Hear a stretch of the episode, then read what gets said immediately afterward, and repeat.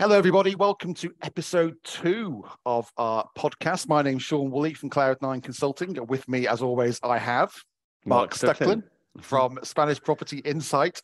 Hmm. And um, yeah, we had a sort of introductory episode about a month ago now, I think, Mark, where we just sort of set the tone for what we were trying to do and what we were trying to accomplish with this podcast, which is to use your grasp of the the data with all your years of experience and and the fact that you have become a a renowned market commentator on the Spanish market and myself as the I don't know at, at the at the front of the uh, the battleground, if you like, where I'm seeing the cold face. On, the cold You're face. that's cold it. Face. That's it. Where I'm seeing things on the ground, and you know maybe there's uh, there's some synergy there between what you're seeing, and what you're hearing, and also what I'm seeing and hearing on the on on the ground.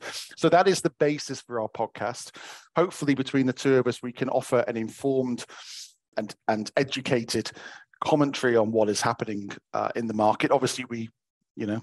We, we can't uh, foresee the future but we can certainly spot trends and patterns and maybe advise people on what may be coming down the track. But obviously we aren't fortune tellers unless you you are you secretly haven't told me mark. Sadly uh, not no.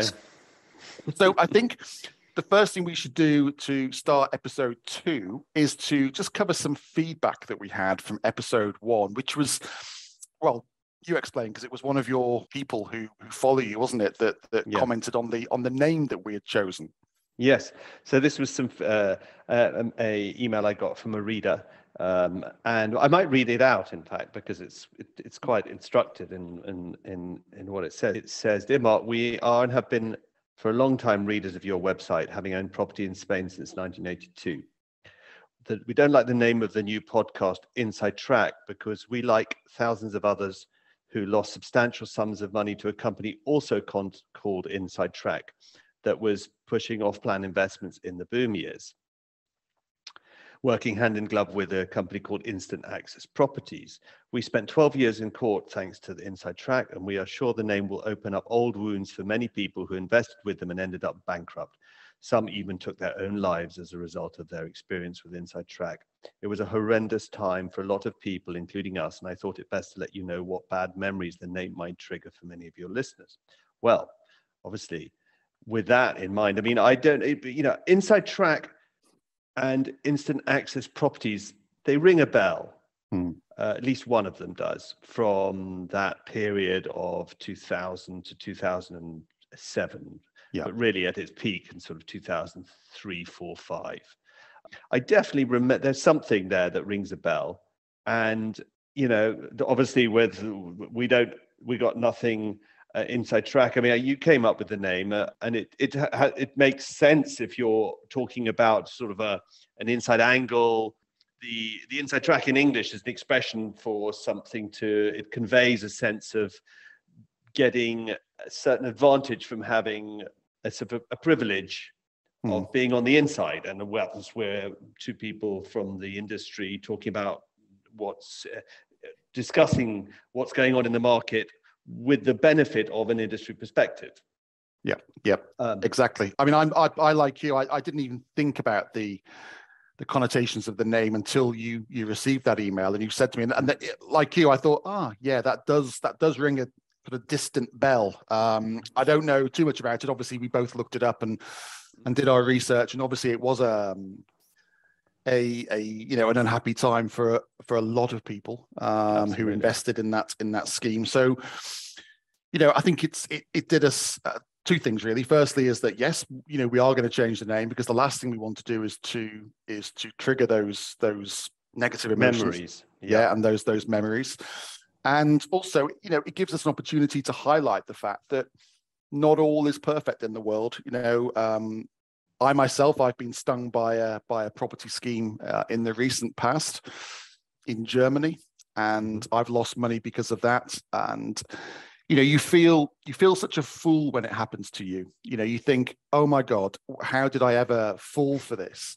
And and then you you end up on the email lists of of people who have also fallen for it. And it kind of makes you feel a little bit better because there's there's a lot of professional people in there doctors barristers you know and, and you think okay so it, it wasn't just me but it, it, it, still leaves you with a with a nasty taste in the mouth. And um, my only kind of words of advice on on things like this is, it, it seems to me that the the, the biggest problems in in these schemes sometimes is when they're not physically attached to a property so it goes into some sort of a fund which has responsibility for spending your money and they spend it on on stuff that you have kind of no real say in in terms of its due diligence and stuff like that i think i think when it's you as a person or as a group of people and you you do your due diligence and you investigate properties whether they're off plan or whether they're built as long as you do the, the, the work that's that's required in terms of making sure that those properties are as safe as they can be in terms of investments, then then normally things can't go too wrong. I mean, obviously, like any investment, the value can go up and down. But mm-hmm. I think you know, normally the good thing about property is that it never goes down to zero, does it? So if you mm-hmm. invest a hundred thousand pounds or euros, you might see a fluctuation between I don't know fifty thousand and one hundred and fifty thousand, but you'll never see it come down to zero, which is what can happen in a lot of like equity markets. Well, worse in bit, the Bitcoin, the whole crypto, well, uh, which we've been seeing unfolding, where 15 billion disappears. I mean, exactly. absolutely vaporizes. Exactly. Like, turns out there was enough, no value behind it whatsoever. Exactly, exactly. And I think I think what's happened in the Spanish market since those heady days of, of the early 2000s, I think there's been a, a, degree of, of common sense reappear in the market, and we've lost a lot of those speculative investors that we had. I know we touched on this in our in our first episode, but we don't see people entering the market now to make a quick buck we those people just just aren't there. Of course people are always looking to make money but i think people now are looking at it as a as a medium to long term investment. They're not looking to flip properties. The, the conditions aren't there in the market mm-hmm. for them to do that anyway because banks aren't lending to 100% anymore. It's it's so those those days have, have gone. So that i think there's a lot more sense caution in the market than there were in those in those crazy days. So i'm you know hopefully mm-hmm. uh, we, we won't see a repeat of, of what happened with those schemes. No, I think you know the market is completely different.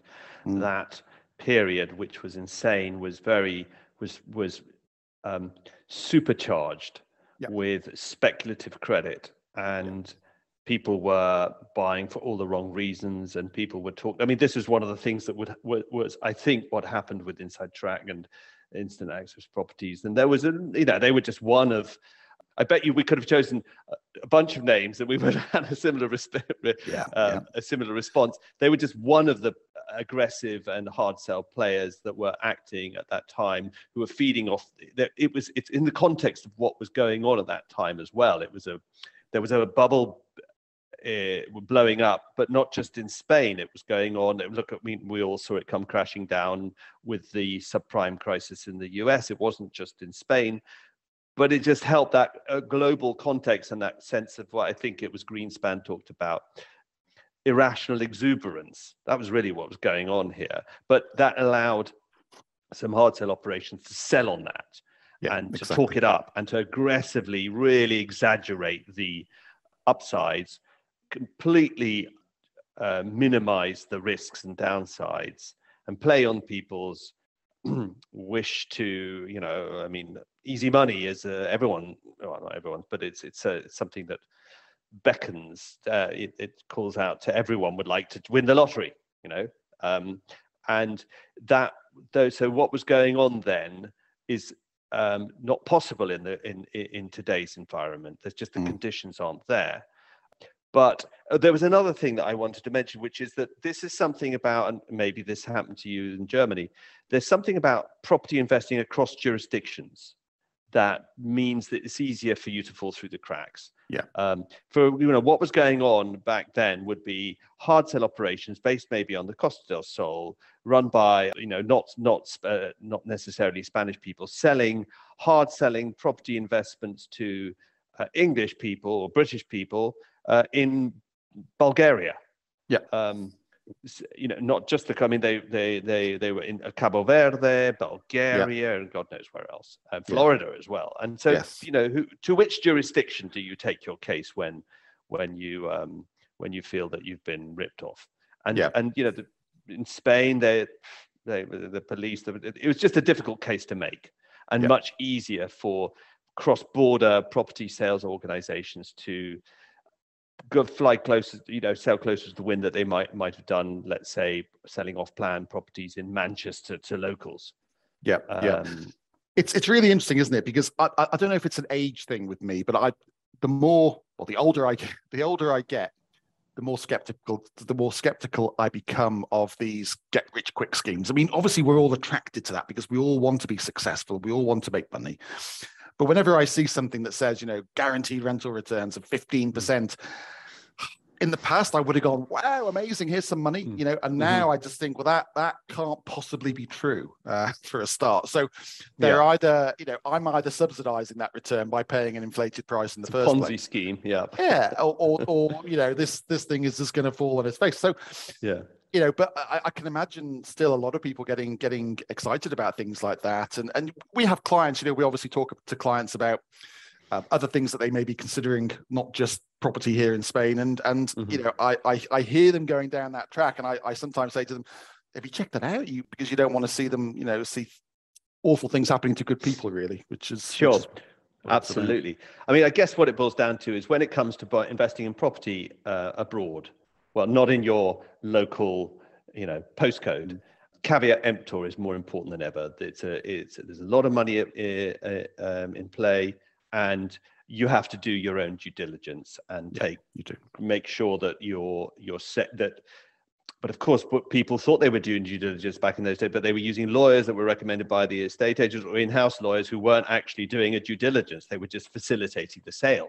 Yeah. Um, so you know therefore the good advice is to find a lawyer uh, if you're going to buy a property in spain find a lawyer who is not I mean, I've seen lots of lawyers who are recommended by estate agents and developers doing a fantastic job. Yes, exactly. But, yeah. but there is a potential for a conflict of interest there. So best yeah. to avoid that. If you're just turning up without any prior knowledge or contacts or reasons to um, trust, go with a lawyer that you're recommended by your estate agent. It's best just to make a little bit of effort and find one that's got no, no that comes unconnected with no potential conflict of interest. Um, I, I, I totally agree with that. The only the only problem I find sometimes is when people go and find their own lawyer, they don't do their research and they find a mm. lawyer who either has no knowledge of the of the locality, so mm-hmm. it doesn't understand the specifics around, say, the the, the Marbella planning, um, mm-hmm. Uh, you know, confusions and all those sorts of things, mm-hmm. or they find a lawyer who's just plain awful, as in they just don't respond to emails or phone calls and and then you mm-hmm. think oh my god uh, you know at least sometimes when you when they do take advantage of a, an estate agent's recommendation as an estate agent you can give the lawyer a bit of a kicking if you need to and say come mm-hmm. on you know mm-hmm. so it's not like oh please get this case through and make sure the client thinks everything is lovely no no no but it's more a case of come on the clients are expecting an answer get on with it blah blah blah blah blah but yeah it's it's interesting isn't it because you know and it, probably another another topic altogether, isn't it? But mm-hmm. uh, you know, there, there's definitely, um, I think in some cases there's potential for conflict, but it's mm-hmm. just getting that getting the balance right. I think, which is absolutely. It all boils down to the the character of the people you're dealing with in a way, because yeah. you can go and get, like you said, like we you've just said, go and make the effort to find a lawyer who's completely unconnected. You know, find them a lawyer in in Madrid who's yeah. got no but then does an appalling job and uh, and and mucks it up and i have seen that happen actually or you know use the local a lawyer recommended by the your estate agent who does a brilliant job really knows the case and is um, ethically uh, would not uh, and also knows that the sale is clean mm. um, so like all things but that said it's to avoid conflicts of it. Conflicts of interest are a potential source of problems. So, yeah, absolutely, uh, one way to avoid that is by finding a lawyer who is not beholden to your the people yeah. who are trying to sell to you for for ongoing business. That said, the, that we bought, uh, uh, I bought a property uh, recently. Well, actually, now it's a year ago. My God, 2022 has just flashed by. But um, I didn't use a lawyer or anything. I mean, I because I knew I just used the notary. I didn't need a lot. I didn't need to do a due diligence, but that's because I knew everything there was to know about the property. Yeah, and that's and I, that's the difference, isn't it? Because in in England you wouldn't have that protection from a notary. In Spain you do. The notary is there to make sure that everything is done fairly. You know, he or she will will sit down with you at completion and say, "Do you understand this? I'm going to go through the, the deeds. Anything mm-hmm. you're not sure of, let me know." And it's it's a it's quite a caring kind of process, really. So a lot of a lot of Spanish vendors and buyers they don't use lawyers, like sure. you know, like like like you. Once you know the system, and you're confident in the market and you know what you're doing, then mm-hmm. yeah, you know you you can you can um, not get away with it. That's the wrong term, but you can dispense with the services of a lawyer. I think when you're buying from another country, I think it's important, and that that's another thing. Is we get sometimes we get, for instance, UK based buyers who insist on using a UK lawyer. Uh, and we're like, okay, yeah, but all that UK lawyer is going to do is is sub it out to a lawyer in Spain, just charge you charge you a bit more for the privilege. And and absolutely, of, of, course, you don't like saying that to a client because it, you know you come out as a bit of a smart ass and you know why but it's yeah you always think oh god but maybe there's some clients that prefer it that you know they want their they yeah. want to deal with their lawyer and leave it to their their their their uh, lawyer that they've been dealing with forever and handles all their business to find a lawyer and spend t- and just manage the process for them yeah do you know what? There's there's a lot to be if said cost, that, if money doesn't matter then then you know why not? Yeah it's a it's a layer of protection i, I, I sure. guess. Um so mark you have chosen a name for our podcast. Um, so what is it? I suggest that we call it La Piedra, uh, which actually my wife um, suggested, my wife who is Spanish, and I was asking her for terms in Spanish that would be like inside track, that would give this sense, that convey a sense of a sort of an advantage or a privilege of um, being on the inside. And apparently, there, well, according to her, and she's pretty good, plays a lot of word games, and, and so you know, she said she couldn't think of anything at least that would could, that would have the same connotations as meaning as inside track. So she suggested la piedra, which is the stone. The stone, yeah. and in, in, Spanish, you can also it also like eh, ladrillo. It's like bricks, stone. There's a kind of a real estate connotation there. Yeah, yeah, brilliant. well, I'm so I'm that is La that. Piedra Spanish Property yeah. podcast. That's great, and hopefully until so, until we get a deluge of emails. I know, I know, I know. We'll, we'll, we, we'll put it out oh. to you know we can brainstorm it. Um, yeah, exactly. for now, should we say provisionally? Yeah, let's for go the for next it. for the next let's month. It's called otherwise La Piedra. yeah, otherwise it's going to go untitled for months, isn't it? But let's so that's I'm I'm happy with that. So yeah. thank you to your wife. What's your wife's name? Maria. Maria. Thank you, Maria, for that. Lovely. Mm-hmm. That saves me a job because I was coming up with all sorts of really useless ideas. You know, when your brain just, and I've had this this issue as well for the last yes. week. So I, I broke my arm and yeah. Uh. it's, yeah, uh, oh God. So I've, yeah, anyway, let's move on. Mm-hmm. Right. So, Mark, let's get into the into the meat of this in terms mm-hmm. of, you know, we thought we'd use this one because it's going to be the the end of the year. Uh, although mm-hmm. it's only episode two, we thought it would give us an opportunity to reflect on 2022 and mm. see what's been happening, where the demand has been coming from. Are there any patterns? Are there any types of buyers? Are there any demographics that we can tap into and, and maybe say, you know, why certain people have been buying in certain places? And is that likely to continue? So over to you, sir, initially for mm-hmm. some data, if you have any on on what's been happening in the market. Okay, well, focusing on um, on foreign demand. Uh, I'll mm-hmm. just briefly say because I don't think we, we, you know, there's too much. It's too big a market to talk about the whole market. So yeah. um, I'll just note that in the very latest data from the notaries, which was released uh, day before yesterday, we can see that the overall demand has gone into has, has fallen compared to last year in October. And this is the okay. first time there's been a decline, an annualized decline in overall demand since January 19, uh, 2021. Mm-hmm. So this big post-COVID boom has just has has sort of it looks like it's running out of steam, which was inevitable. It's not at all a bad sign. It it just yeah. means that it couldn't keep up that level of it couldn't keep growing indefinitely. So but now looking at that and and so now let's turn more to the foreign demand sources of demand from abroad. Um, and there we have uh, the best numbers we have are the from the notaries for the first half of the year. So we're now in December. It'll be interesting to see when their numbers are published in this in the first quarter of next year for this second half of what's been going on in the second half. But the mm. best numbers we have uh, from the notaries are for the first half of the year, and there we can see that in, in the first half of 20 of this year, foreign demand it, it was there was seven, 73,000 buyers. Now that's just the bear, you know, even compared to the boom year of 2007, there were only 33,000. It's more than double its height. It's been absolutely booming foreign demand uh, for property in Spain It was up 53% in the in the first half, uh, whereas local demand was only up 9%. So you can right. see that the foreign appetite for to buy properties in Spain, of, of course, foreign demand is well. I mean, the, that with that, it's uh, it's 20% of the market now. Yeah. Okay. Yeah. Foreign buyers okay. 20% of the market. Okay, but that that sector of the market has, as you say, that's increased in the first half of, of, of this year. Do you think we are in, obviously bearing in mind what you just said about the October figures from the notaries, mm. how how much off were, were were those figures in October year on year? Did, did, did do you have a figure uh, for yeah, that or four, percentage? Four, I, I, think about four percent down. Okay, so uh, we're not talking massively, massive no, no, amounts, no. but we we are noticing a, a dip. So I'm I'm wondering whether we are when we do get all the figures for the whole year and we look back at it, mm. whether we are going to see a year of two halves.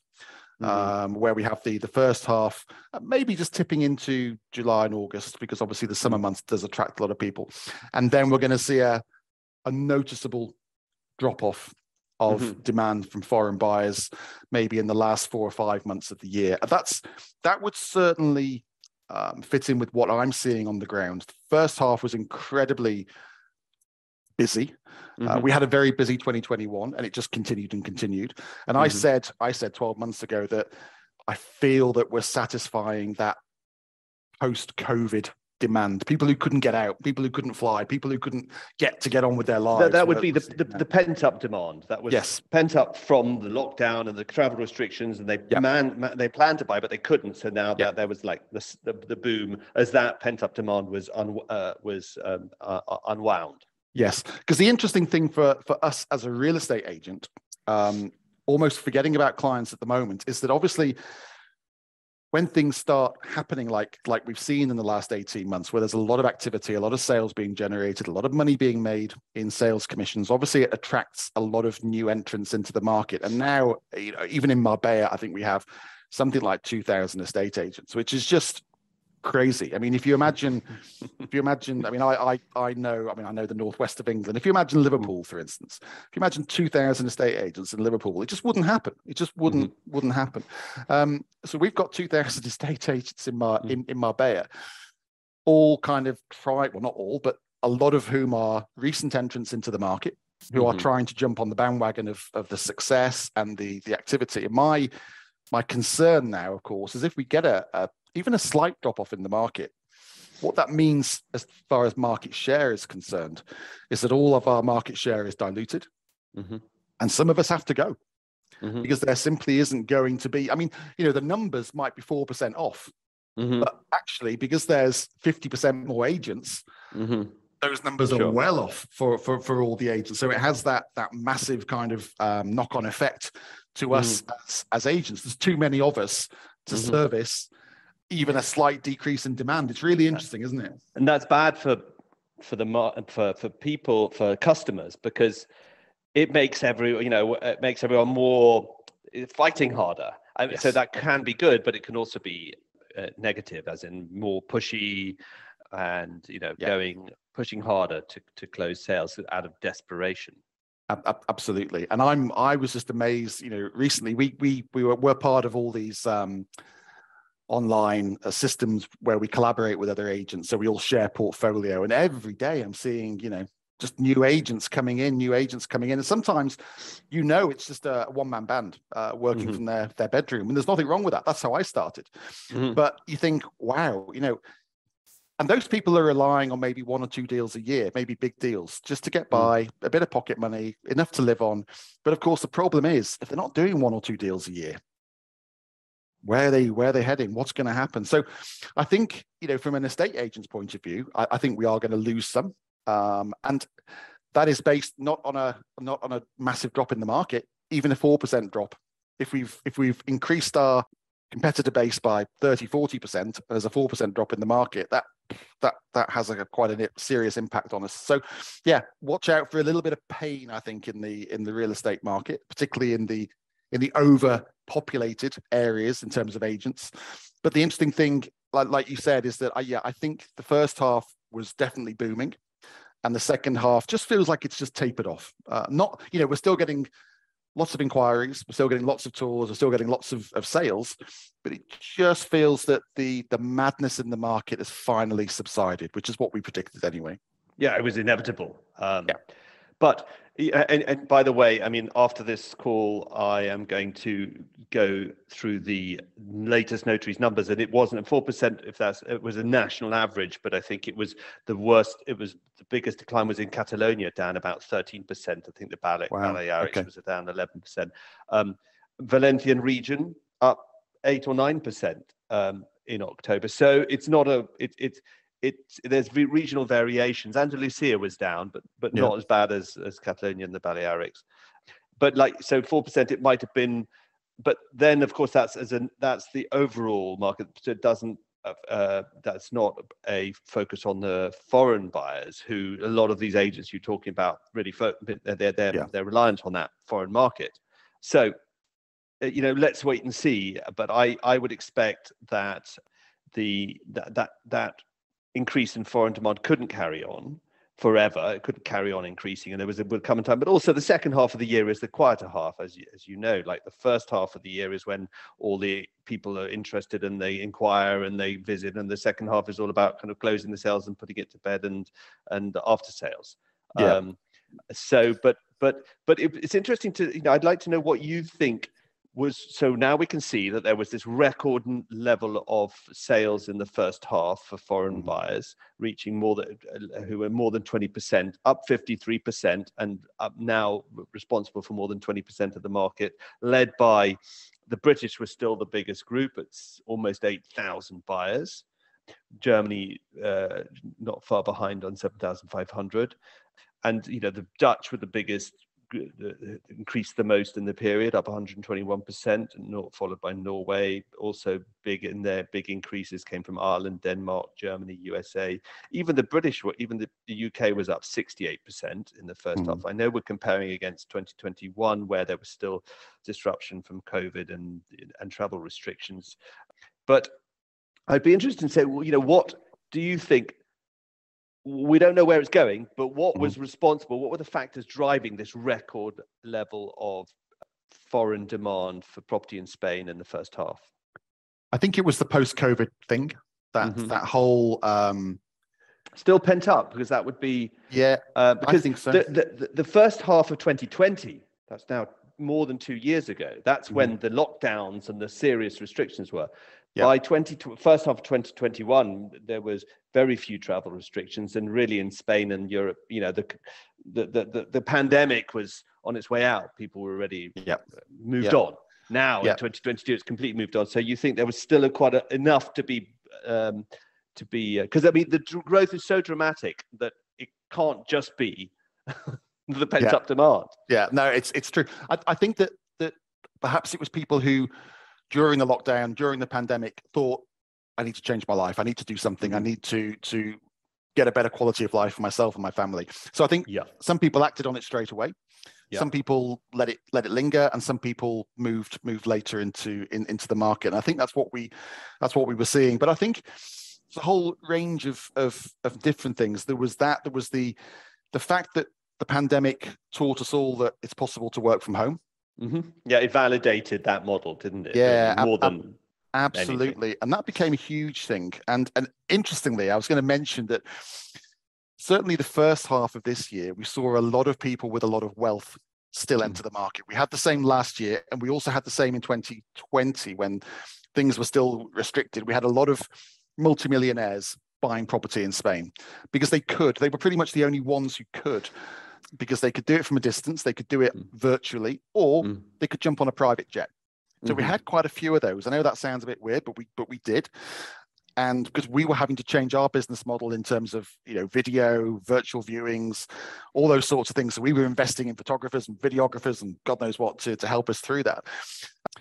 But I also think that that people have, have realized that they can move their family, they can move their office, mm-hmm. to the sunshine. And the weather, I'm sure you'll agree, the weather in Spain will always be the biggest the biggest draw, the weather and the lifestyle.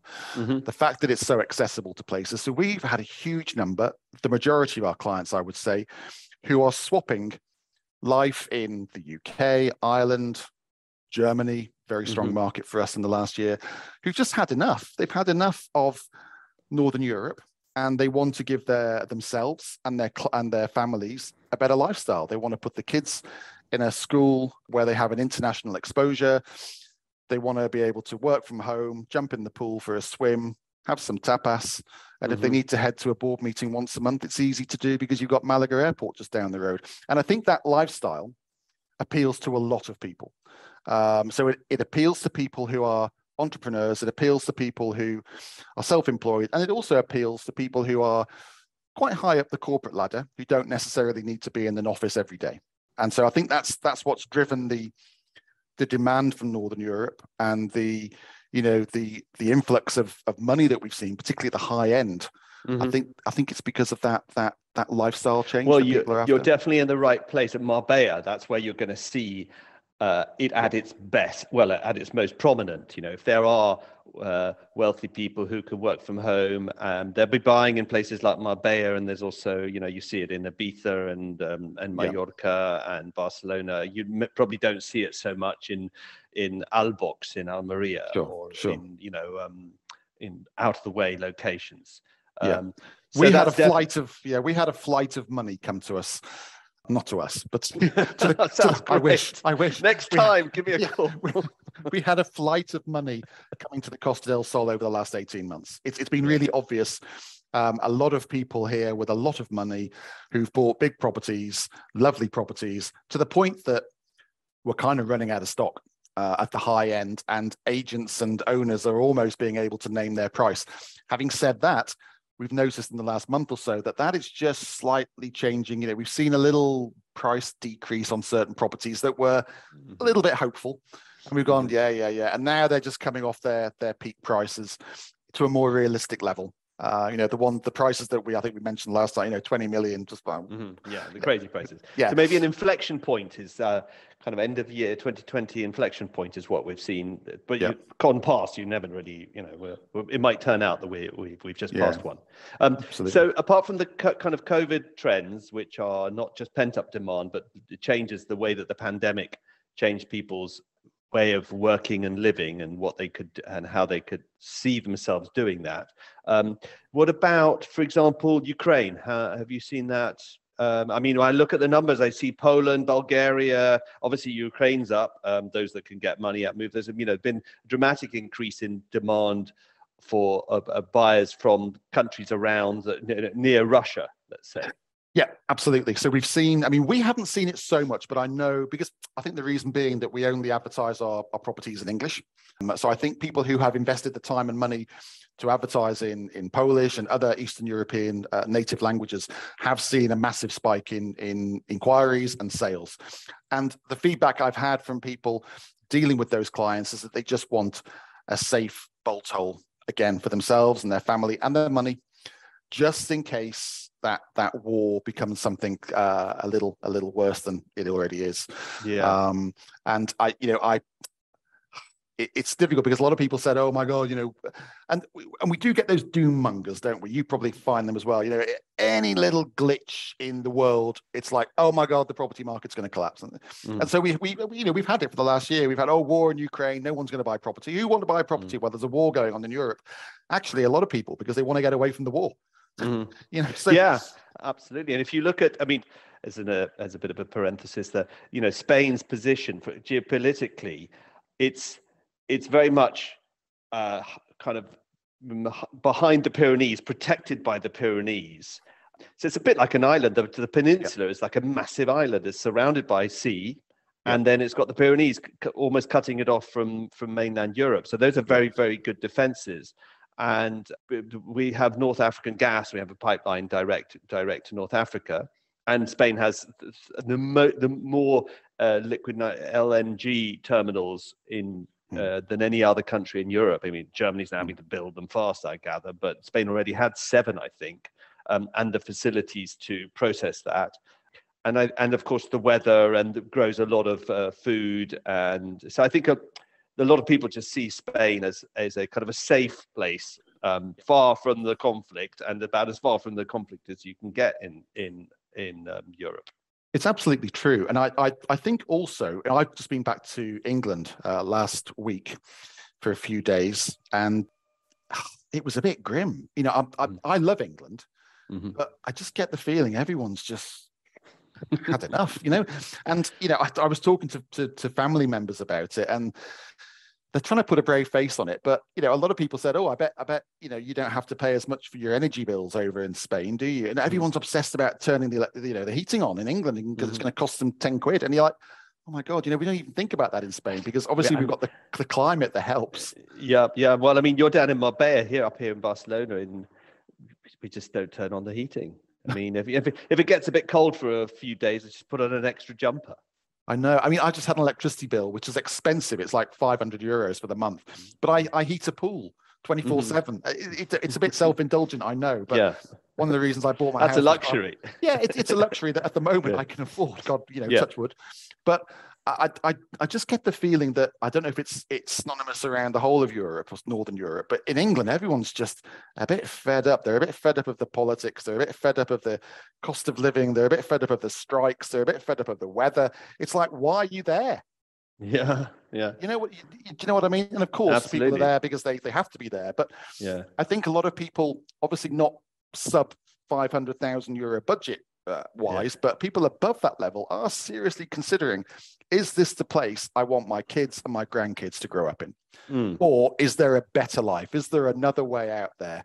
And you look at somewhere like Spain, and Spain isn't perfect, I'm sure you'll agree with me, but you look at hmm. somewhere mm. like Spain and you think, okay, yeah, you know, mm. it's got a lot more going for it in terms of, of the weather, the, the, the politics is a little sort of um, a little more stable, should we say? The cost of living isn't quite as much. And so I think we're going to see more and more people making that move. I really do. Talking about the UK, what about Brexit? I mean, I've been, I'm extraordinarily um, heartened by how, how kind of deep the British love affair with Spanish property is that Brexit, they kind of brushed it off, just shrugged it off and carried on. I mean, I'd expected it to be kind of cataclysmic and fatal for British demand, but no, I mean, they're still, you know, grow. I mean, like I said, they grew by um, 68% in the, in the first half, and they're still the biggest group. Uh, of uh, buyers by nationality, um, they don't seem their their appetite is undiminished. It's interesting, isn't it? And I want I would love to see the stats on the price breakdown. So mm-hmm. if there's been a knock below 500,000 or whether because that's the key thing, isn't it? Because above 500,000 pretty much you've got freedom of movement. You know, if you mm-hmm. get the golden visa or, or, or some other visa, then you've got freedom of movement. So Brexit doesn't yeah. really apply to you. But under 500,000, you haven't got that freedom of movement. And I just wonder whether those that portion of the market has been negatively or positively affected. I suspect that it probably hasn't been shaken too much. I suspect it's probably just dropped off a little. But yeah. if I was to guess, I would say, yeah, if people still want the holidays in Spain, and if it means they just can't go exactly when they want, then well, they'll, they'll make do. Yeah. Well, of course, the above the the the area of the market that's under 500,000 is sort of 95% of it. Um, I mean, it's, mm. you know, the, the above the the golden visa price cutoff is a very is a really you know the pointy end of the of yeah. the of the of the market. So um, and it's you, but you will see a disproportionate amount of it because you're in a Marbella, uh, as li- likewise people who are in say Javea in the Costa Blanca and maybe in Valencia City, Barcelona, parts of the Costa Brava and the Balearics and Madrid, and that's about it. You know, I mean, yeah.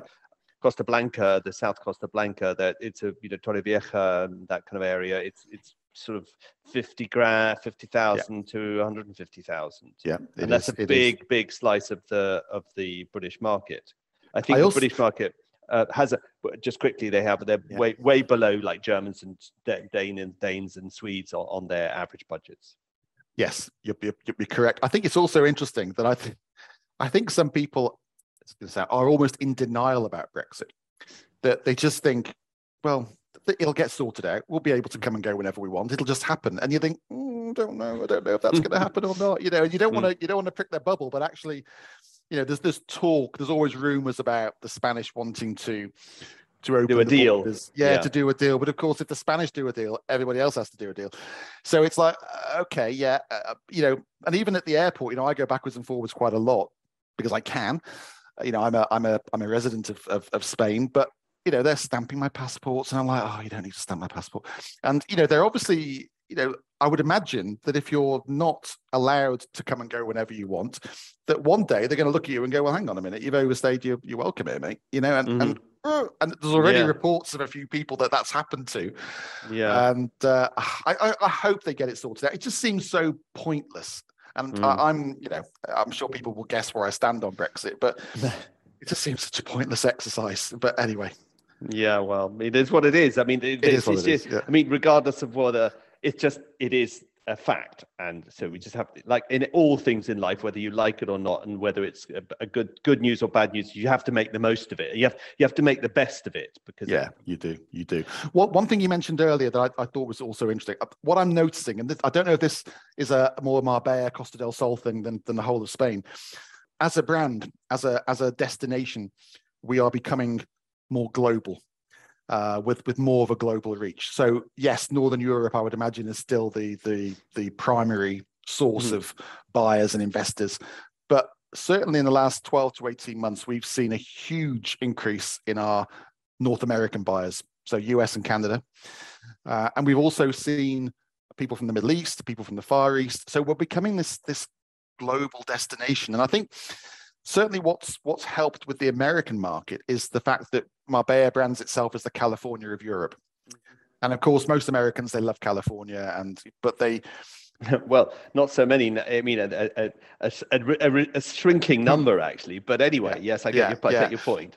And uh, certainly, the American clients that we've had um, have all been. They love Florida. To, you could Spain could always choose it with Florida or, or, California. Yeah, you know, exactly. The Florida think, of Europe, the California of Europe, both were, were used yeah, interchangeably. They, they, they they they both work. And I think mm. the the people who've come over here to see us have all said the same thing that this place reminds them of California with regards to the landscape and the the um, you know the topic topography of the place, um, but it's safe. And the one thing we get from the Americans is they want to send their kids to a school and not have armed security on the gates. Mm. You know, yeah. they want to they, they want to be able to take their kids down the promenade, let them run wild, let them have a, a, a great time, and not worry about someone coming along. Yeah, and, I think this is a massive advantage of Spain because um, I can't imagine living like that. My, you know, my children go to a local mm. school here, and it's you never worry about your children's safety. I, have never, it's never crossed my mind, but I gather that in the United States, I mean, not only from the kind of these mass shootings they seem to have with um, depressing frequency in schools, just on a whole range of sort of um, fronts. It seems like the, the, it, it's cause for concern in, in in American schools. So you can see why if they come out to move to Marbella and send them to one of the. I mean, not only do they learn a new la- an extra language, which is great, and Spanish is a very useful language in the world today, but it's done in a completely safe environment, and that's a big big selling point. Exactly. And I think a lot of Americans like the idea of a European base because everything is so much closer than it is in the States. You know, they can pop to Italy in two hours, they can pop to London in two hours. Wow, you know, that's that's quite a draw for a lot of Americans, open-minded Americans. And also, of course, the the uh, exchange rate has been massively in their favor in the last year. So I think a lot of people have taken advantage of that and um, secured a euro asset with dollars. Uh, because it's been a it's been a great time to do that. So we've, I think, the biggest change for us, apart from the the noticeable increase of high net worth buyers is our American buyer market. We used to do maybe one or two a year, and we went through a phase over the late summer. Everyone was American. Boom, boom. It was just like I think we did six or seven in a row, all Americans, and it was like, wow, wow, this is a this is a thing that's happening. You know, mm-hmm. I think uh, you know. Um, the best numbers I have suggest that some 40% of American demand ends up in your neck of the woods. Right. Um, right. So you're getting you know almost the lion's share of it of uh, almost That's a majority of a, a, you know, like the more than half the market. That's interesting. Hmm. Um, for American buyers because you know Marbella's got international brand recognition, like you say, the similarities with California, the good the good transport. I mean, you know, there's not many buying in Castilla Mancha or even Galicia. Um, so and uh, it's between Marbella, uh, Andalusia, but predominantly Malaga province, and almost certainly focused around Marbella, maybe a bit in Sotogrande as well, and Barcelona. Uh, those are the two big hubs for for for American demand. I totally agree. Yeah, the, the Americans like to be nearer an historic city, don't they? They always like to have that bit of culture and, and history nearby. That's what I find anyway. It's like, you know, where do I go for culture? And it's like, okay, well, certainly not not Marbella, but you go to Malaga, and you know, and, and I would imagine it's the same in Barcelona for them. Also, the, the, that you know, a big culture spot means um, good uh, airport access. Yeah, of course. And of like course. you know, they can now do this work from home, work from work from Spain, and continue with clients in the US. It's sort of uninterrupted. I think interest rates were bound to have, and, and the changing, the kind of quite dramatic change in the interest rate environment in in in in Europe, well, in, in the world, but this yeah. year since I mean since January, interest rates have been uh, Euribor, which is the the base the rate mm-hmm. used for most Spanish mortgages, has just been going up and up, and so I think that uh, everyone could see it coming.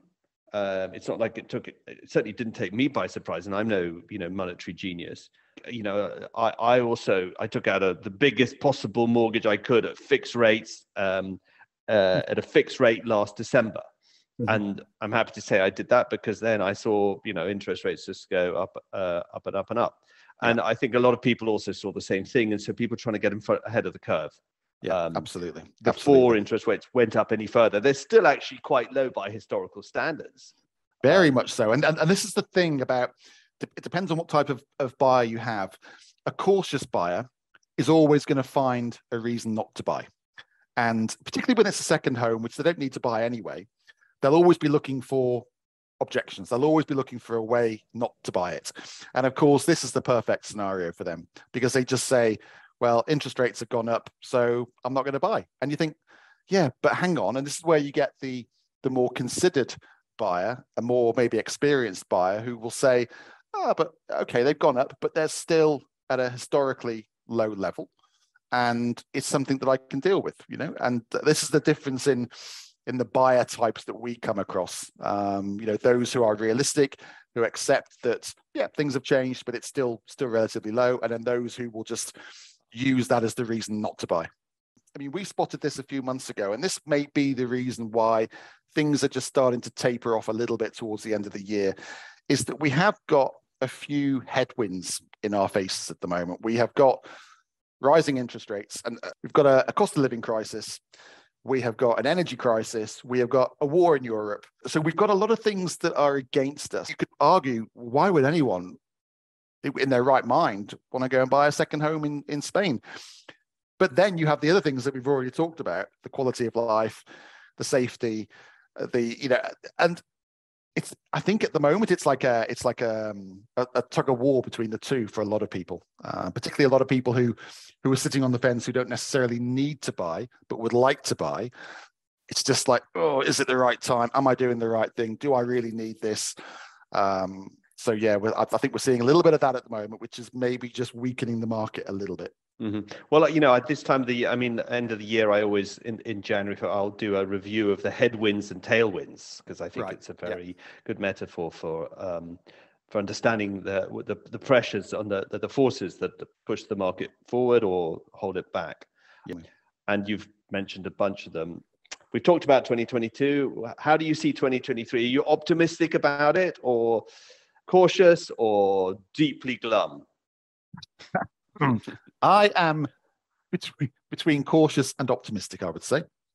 I think what we're going to see is we're going to see the people who really do want to make a move or make an investment here, they will continue to do that. Um, I think we are going to see a little drop off in prices that need to be corrected in certain areas. But I don't think people should expect a fire sale because we don't have any of those underlying conditions in place when there was the previous fire sale, which was the start of the of the financial crisis. In and, uh, and some clients are already starting to to try and make comparisons and say, "Oh, I'm just going to wait. I'm going to wait for the market to come down forty percent." And you're like, "There's nothing. There's nothing of any evidence showing us that's going to happen because."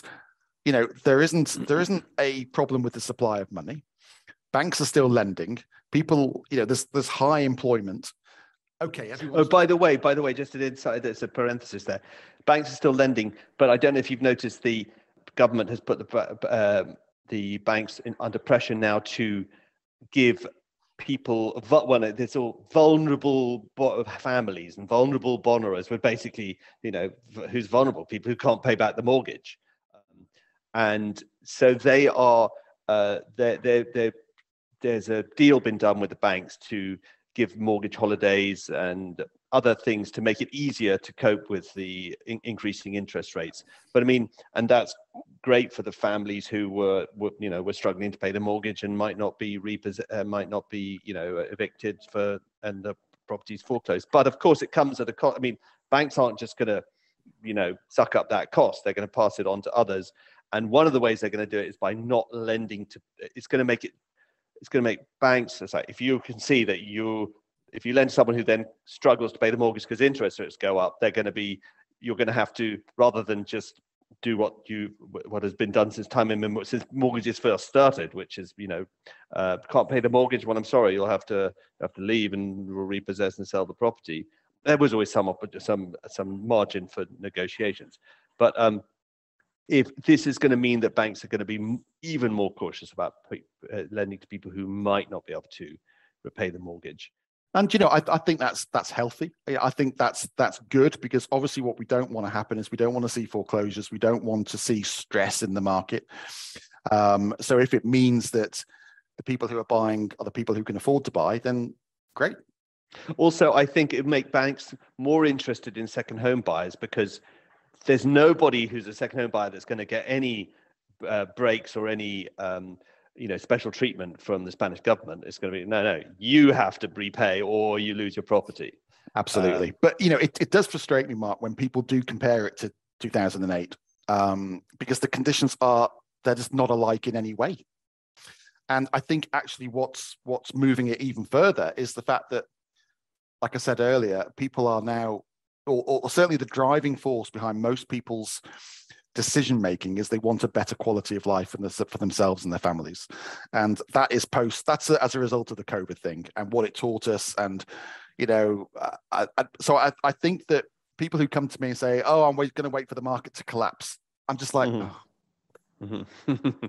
you know whatever you know but what i will say is that yes i, I think for previously overpriced properties, and we all know what I'm referring to when when you know basically prices that were just invented by estate agents in collaboration with some. But that's more. If, if I'm not correct me if I'm wrong, but that's more of a problem at the at the high end, isn't it? Yeah. It is. It is. And you know, and and also like any market, it's the same in London or Dublin or Stockholm. It doesn't matter where you are. There are going to be pockets in that market where demand is going to outstrip supply. And in those cases, you're always going to pay top dollar. And, and that is just the way of the world. So, for instance, you look at like Marbella Golden Mile, we have a string of clients waiting to invest in one or two developments. You can't get hold of stock. And those clients know that when stock becomes available, it's going to be on the pricier side because the sellers have control of that market.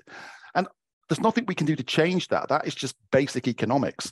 Whereas there are some areas, perhaps out in the sticks a little bit, where there's probably going to be a little bit more supply, a little less demand, and prices there may may take a little tweak. But people have to understand that there are markets within markets. So people talk about Spain, and then of course there's the domestic market in Spain. There's the the you know international buyer market in Spain, second home market, and then there's all the different regions. And oh my god, and you know you can't just sort of tar the whole thing with the same brush. It, it's it, there no, are segments. Different, different things. yeah, absolutely. And some segments are very small, but they are very, very you know distinct segments, and they operate according to their own rules. Yeah, yeah. What What about you? What are your feelings for the year ahead? I'm always gloomy, Sean. um, I well, well, let's I, edit this bit out.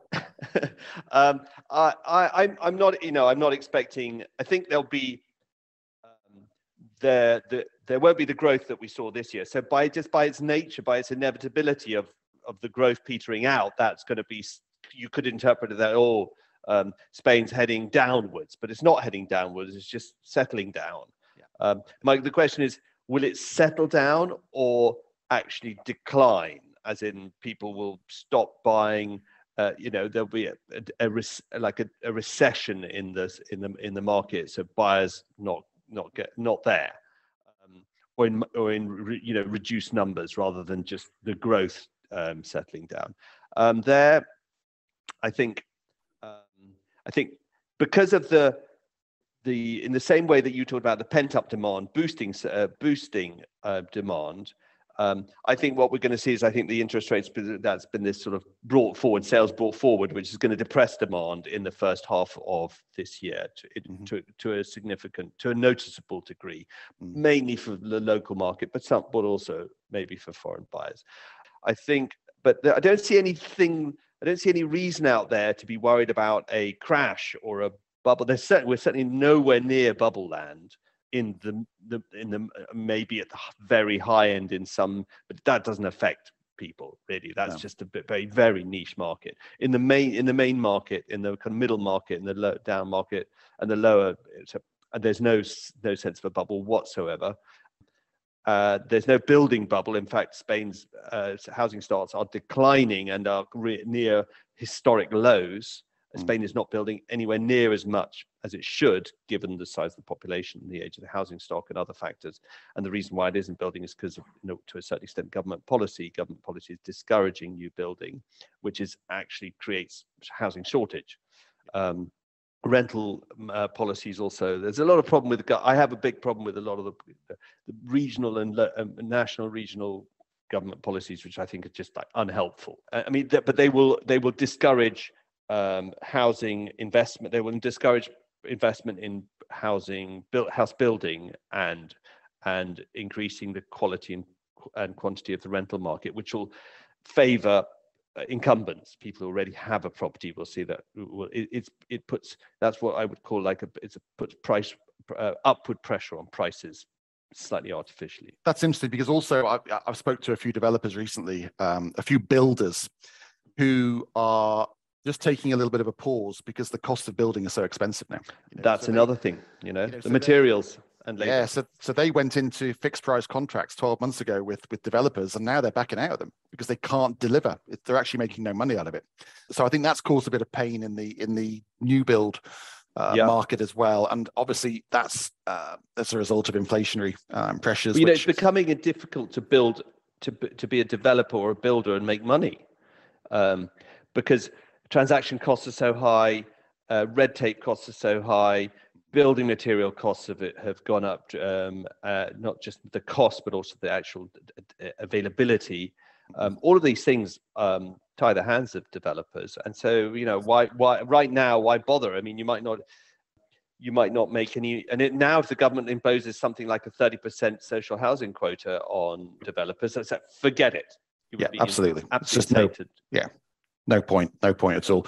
The other thing that I, I, I agree with you, I don't think we're going to see a, a, recession or anything like that. But I think what, like I mentioned earlier in this in this episode, I think a lot of agents are going to feel a bit of pain. Um, so just to pluck a figure out the air, so say we had hundred thousand buyers in Marbella, um, serviced by 1,000 agents. If that dips to say 90,000, it's still a sizable number. So not a huge, a 10% drop off in numbers, but we have 2,000 agents trying to service them then you've got a then you've got a, a bit of a crisis for the agents, not the not the market, but for the agents. And I think if we do see any pain, um, it'll be as a result of, of of agents maybe going by the wayside. And I hope people don't don't take that as as a signal that the market's in trouble because it's just to me it's a signal that there's just too many agents you know that have jumped on the back of this of this little mini boom we've had over the last two years so yeah i'll be interested to see how that how that pans out yeah, yeah. But so, you know, I don't see reasons for a bursting bubble scenario or a crash scenario or anything. Just I see but plenty, but I, there's definitely some headwinds and some important headwinds, but there's still some good tailwinds. So overall, I guess I expect 2023 will kind of be a, a post boom settling down, neither maybe a bit, maybe uh, all in for the year, a decline in sales, um, I'm talking overall. I, am not talking about foreign demand because they're. We'll see. Have to wait. I really want to wait and see what what you know. They always surprise me. There's like, for example, we talked about the British still buying after Brexit and all the other things. I'm always surprised. Yeah. Um, yeah. So so I, I, but overall, I would say I think that 2023 is going to be a kind of a quiet, calm, a bit of a decline after the boom. Yeah and that's that would be fine. And I think that's Absolutely. probably what we what we need. It's just a little a little leveling off, mm-hmm. take a little bit of the excitement out of the market that we've had in the last two years. Um, yeah. And I'll never forget in twenty in two thousand seven, two thousand and eight, when it was like, well, the insanity of the bubble, that speculative bubble that was clear for all to see, but nobody wanted to see it. Um, and I remember the uh, you know reading the, the Spanish press with constantly articles, oh the soft landing, the soft landing, and I reading an article in the Economist, oh yeah there'll be a soft landing in the Spanish. there wasn't a soft landing at all. It was an absolute, it was a, it was like a collapse. Yeah, um, that's right. And, but this time round, so you know, are we just saying, telling ourselves what we want to hear? Soft landing, soft landing, cut. But but I don't see where I don't see the big threat like there was obviously then, where they were building more than Germany, France, and Italy combined, and um, you know the, there was uh, sales, housing starts were you know eight hundred thousand. They're now going to be seventy thousand. Oh, and by the way, and, and, and borrowing, the leverage was much higher then. It was like average, I think 70% yeah. of sales involved yeah. mortgage financing. Now less on average, less than 50% do. And that, that so, makes a big difference. That makes a big difference. And I, I think in 2008, it felt to me like the taps were just turned off. You know, there wasn't there wasn't a gradual decline or a soft landing at all. Just nobody had any money. Yeah, the banks but, the banks didn't have any. But the banks 2008 they got scared. They saw what was coming, so they just pulled the plug on everyone and lots of very viable uh, projects that were not in any way. They just they they the the, pull, the plug was pulled on them. That this actually made it worse. There was no sort of discriminate. There was no discernment about where to pull the plug. And then everybody panicked. Every you know everybody, every business, every consumer panicked, and everyone just it was a fire sale. And mm-hmm. um, yeah, I, I can't see those same the same things applying. I hope people have found it useful to get our our opinion on what's been happening over the over the last well 11 12 months and our mm-hmm. thoughts on what may be on the horizon next year and mm-hmm. um, mark it's been a pleasure as always and i look forward to recording the next uh, the next podcast episode with you in the new year a new year absolutely. a new uh, yeah absolutely so in the meantime have a lovely christmas mm-hmm. um, enjoy as best you can and yeah. i will see you on the other side sir yes, Merry Christmas, Happy New Year, all the best for 23 to you and to all of our to our growing army of listeners. Oh, right? absolutely. Keep them at bay. Cheers, Mark. Okay, take care. Bye.